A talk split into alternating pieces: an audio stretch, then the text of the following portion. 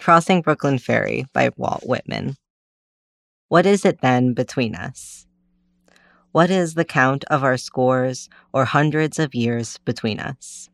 Whatever it is, it avails not, distance avails not, and the place avails not. I too lived, Brooklyn, of ample hills was mine. I too walked the streets of Manhattan Island and bathed in the waters around it. I too felt the curious, abrupt questioning stir within me. In the day, among crowds of people, sometimes they came upon me.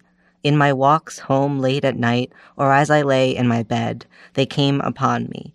I too had been struck from the float forever held in solution. I too had received identity by my body. That I was, I knew, was of my body. And what I should be, I knew I should be of my body. I think that specifically the word queer is really appropriate for Whitman. And I think that the queer sensibility comes through in Whitman's questions.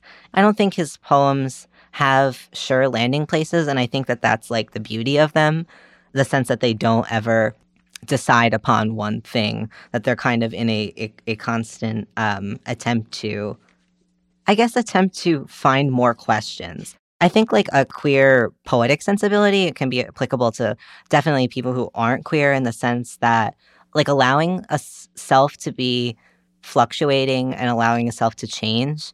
The reason why I love queerness is well, one of the reasons is that idea of movement within one name. So there's you can have movement under like the queer umbrella, um, and I think everybody under themselves can and probably should have movement throughout their lives and throughout what they want to consider themselves. That's Robin Gow. He's a poet and LGBTQ activist pursuing an MFA in creative writing at Adelphi University.